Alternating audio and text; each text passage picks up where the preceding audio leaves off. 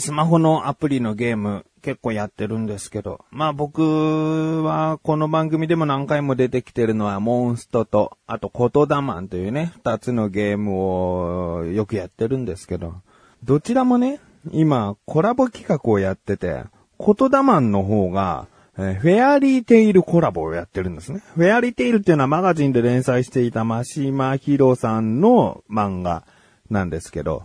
えー、フェアリーテイルの前にはレイブって漫画を書いてたんですけどね。僕このレイブとフェアリーテイルは全巻持ってるんですよね。だからすごい好きな漫画のうちの一つで、そのコラボが来たと思って。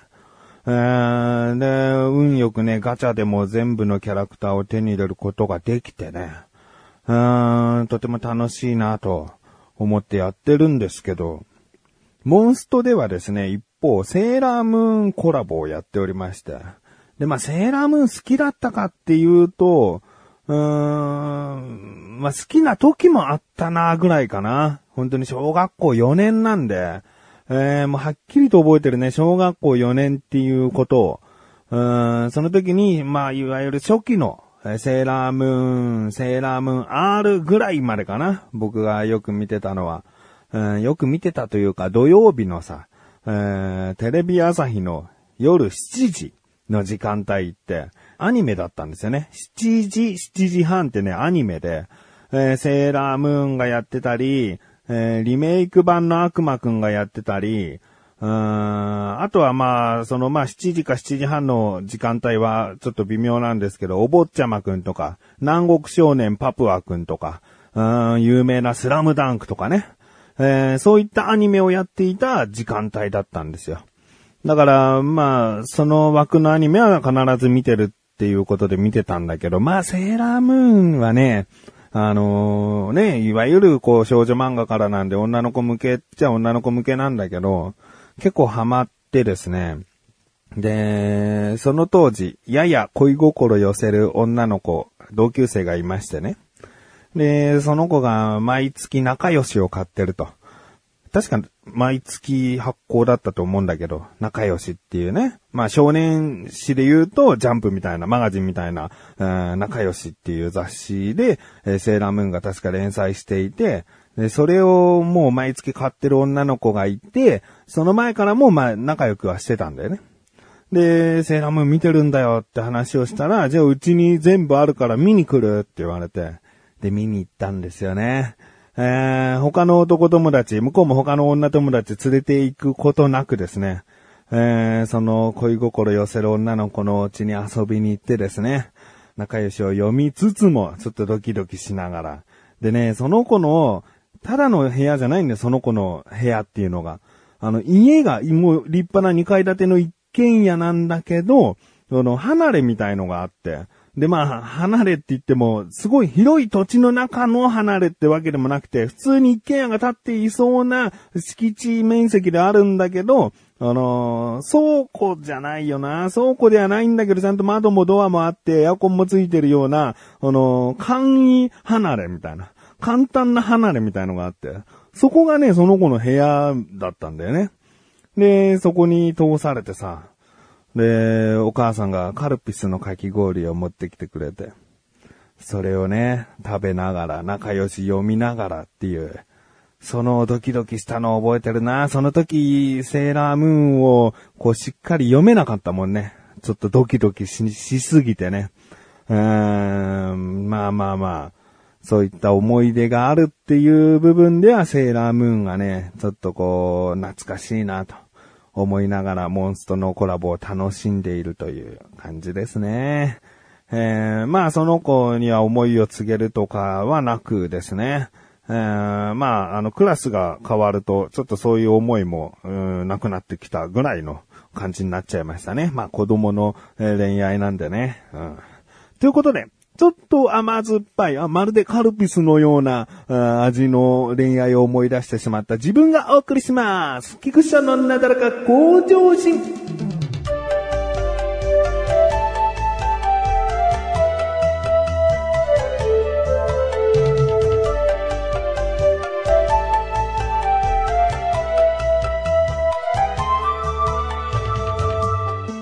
えー、僕には子供が二人おりまして、子育てをしている、まあ当たり前のことなんですけれども、あのー、これからね、子供が生まれて、子育てをしていくよという方に、まあ、向けてになってしまう話かもしれないんですが、あのー、僕は子供の歯磨きをですね、1年にだいたい330日ぐらい、もうほとんどって言ってもいいとは思うんだけど、まあ仕事で残業でとか、えー、そういう時は神さんが歯磨きするんだけどもう、ほぼ毎日の歯磨きは僕がやってるんですね。で、小学校4年になってる息子はもう、あの、手が離れたというか、えー、小学校1、2年ぐらいまではちょっとちゃんと、この、仕上げ磨きみたいな感じのことをしてたんですけど、うん今いる2人目の子がね、えー、まだ幼稚園の年長さんなんでね、歯磨きをしっかり僕がしてるんですけど、この歯磨きし続けて何年だ？えー、8年ぐらいの僕からのお話です。あのですね、長男はですね、虫歯が一切ない、ないんですよ。なかったし、今もないんですよね。えー、で、次男がですね、まあ、こう、虫歯がチラチラある。もう、歯医者で直し済みなんだけど、完治済みなんだけど、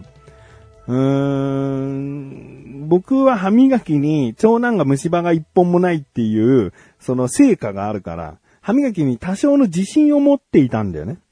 で、僕の歯磨きの仕方っていうのは、人間っていいなっていう、日本昔話のエンディングにもなってた人間っていいなっていう曲を一曲分ちょっとアレンジして長めになってる3分バージョンぐらいの歌があるんですね。で、それを歌いながら、えー、磨いているんですね。だからこの人間っていいなを歌い終わる頃に歯磨きを終わらせるっていうことをやってるから、毎日同じ時間磨けてるわけですね。うん。で、これは僕がちょっとこう、歯磨きしてる時ってさ、なんかこう、うん、わかんないじゃん。自分の歯だったら、あ、なんか思考がついてるところあるなとか、うん、気になるところあるな、ここちゃんと磨けてないなって意識しながら磨けるんだけど、子供の歯って、もう何回も何回もこう、じゃーって、ゴシゴシゴシゴシってやっても、手応えがないよね。うん、子供にちょっと歯舐めてみて、ザラザラしてるとか、それもちょっと曖昧だから、まあ僕の中でしっかりこの毎回同じ時間を磨き続ければいいんじゃないかと。うん、もうただ無言で磨いてんのもね、飽きちゃうっていうか、うん、だから自分の中で人間っていいなをこう歌いながらやると、毎日こう同じ時間で磨けるっていうやり方なんですよね。まあだからこれをやってて長男が虫歯がない。僕のこのちょっとした自信になっている。でも次男にそれをやっていたら虫歯がちらほら出てきてしまってる。こりゃいかんと思って。うん、やっぱりこうね、人によって、うん、もう我が子だけでなくね、人によってこう歯の中のこう、虫歯になりやすい率っていうのは違うと思うから、まあ次男はそういうことなのかなっていうのもあるとは思うんだけど、長男と次男で明らかに違うことをしてしまっていたんですよね。で、長男は歯がもう生え始めた頃に、あ、歯磨きしなきゃダメだね、もうってなった時に、えー、歯磨き粉ではないんですけれども、歯磨きは泡っていうのかな、えー、ライオンさんが出してる、チェックアップホームっていう、こう、プッシュ式で泡が出てくる歯磨き、うん、まあ、歯磨き泡と言いますわ。歯磨き泡があるんですね。で、これは、フッ素が入っていて、で、まあ、フッ素は虫歯から守ってくれると言われている優れた物質なんですけど、これを長男のもう歯の生え始めの頃からずっとこう使い続けてきて、で、まあ、えー、幼稚園入った頃には、普通の歯磨き粉を使っているという感じなんですけど、これ次男の時にね、買ってなかったんですよね。えー、まあまあまあ、あの、いや、兄弟あるあるかと思うんだよね。長男にはすごい手をかけるけど、次男だとちょっとした余裕でさ、長男ほどの手間をかけないっていうのはね、あると思うんだよね。まあわかりやすいので言えば写真が少ないってあるよね。僕次男なんですけど、次男あるあるの、お兄ちゃんより写真少ないっていうね。だちょっとしたその、親のこう、手抜きって言うと違うんだけど、まあ、こなれてしまった感があって、買わなかったんですよね。うん。で、それを続けてきたもんだから、虫歯になってしまったんじゃないかと僕は今気づいているんですよね。で、歯医者さんに行った時も一回治療して、じゃあまた、えー毎日の歯磨きお願いしますね、つって、一回完治して、また僕はまあ、あ気持ち、うんいつもより、えーしっかりと磨こうと思って、次男の歯を磨いていたんだけど、しばらくしたらまたね、虫歯ができてしまったんだよね。で、まあ、こんなね、まだその頃幼稚園の年中さん、年、年中さんだったかな。その頃にこんなに虫歯になるってかわいそうだなと思ってたんですけど、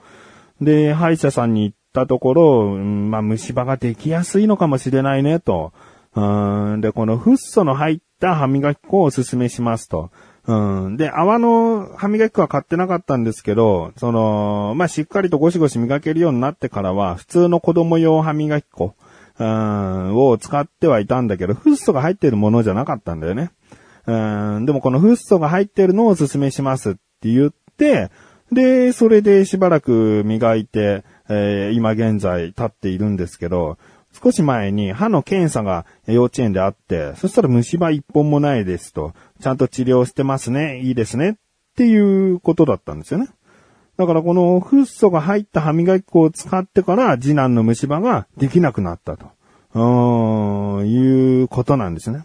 だからまあ僕が今回言いたいのは、うんまあ、二人目、三人目の子供だからって手を抜かないっていうのはまあまああるんだけど、フッ素って大事なんだなっっていうのをね、すごい思ってる。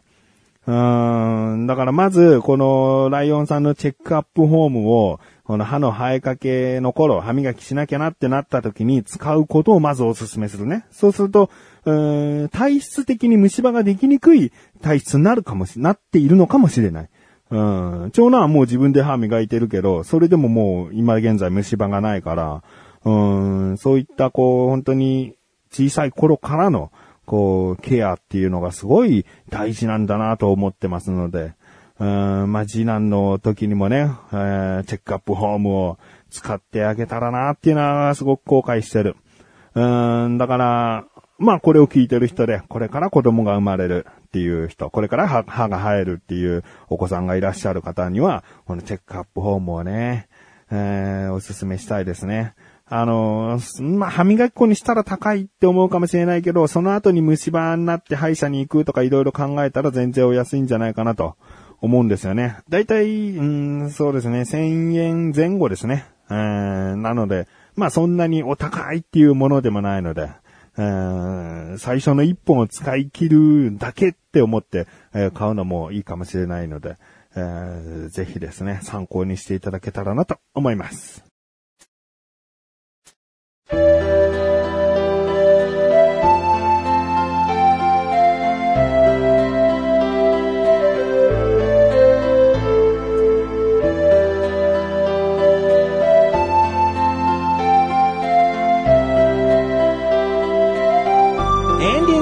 そしてすぐお知らせです。このなだらかおこ女子が配信されたと同時に更新されました、小高菊池の小高ルチャー聞いてみてください。今回は僕からのね、話がもう結構あります。うーん、一つはね、あの、小高ルチャーで過去に定食屋にすごい不満があって、で、それをお客様相談室にメールをしたと。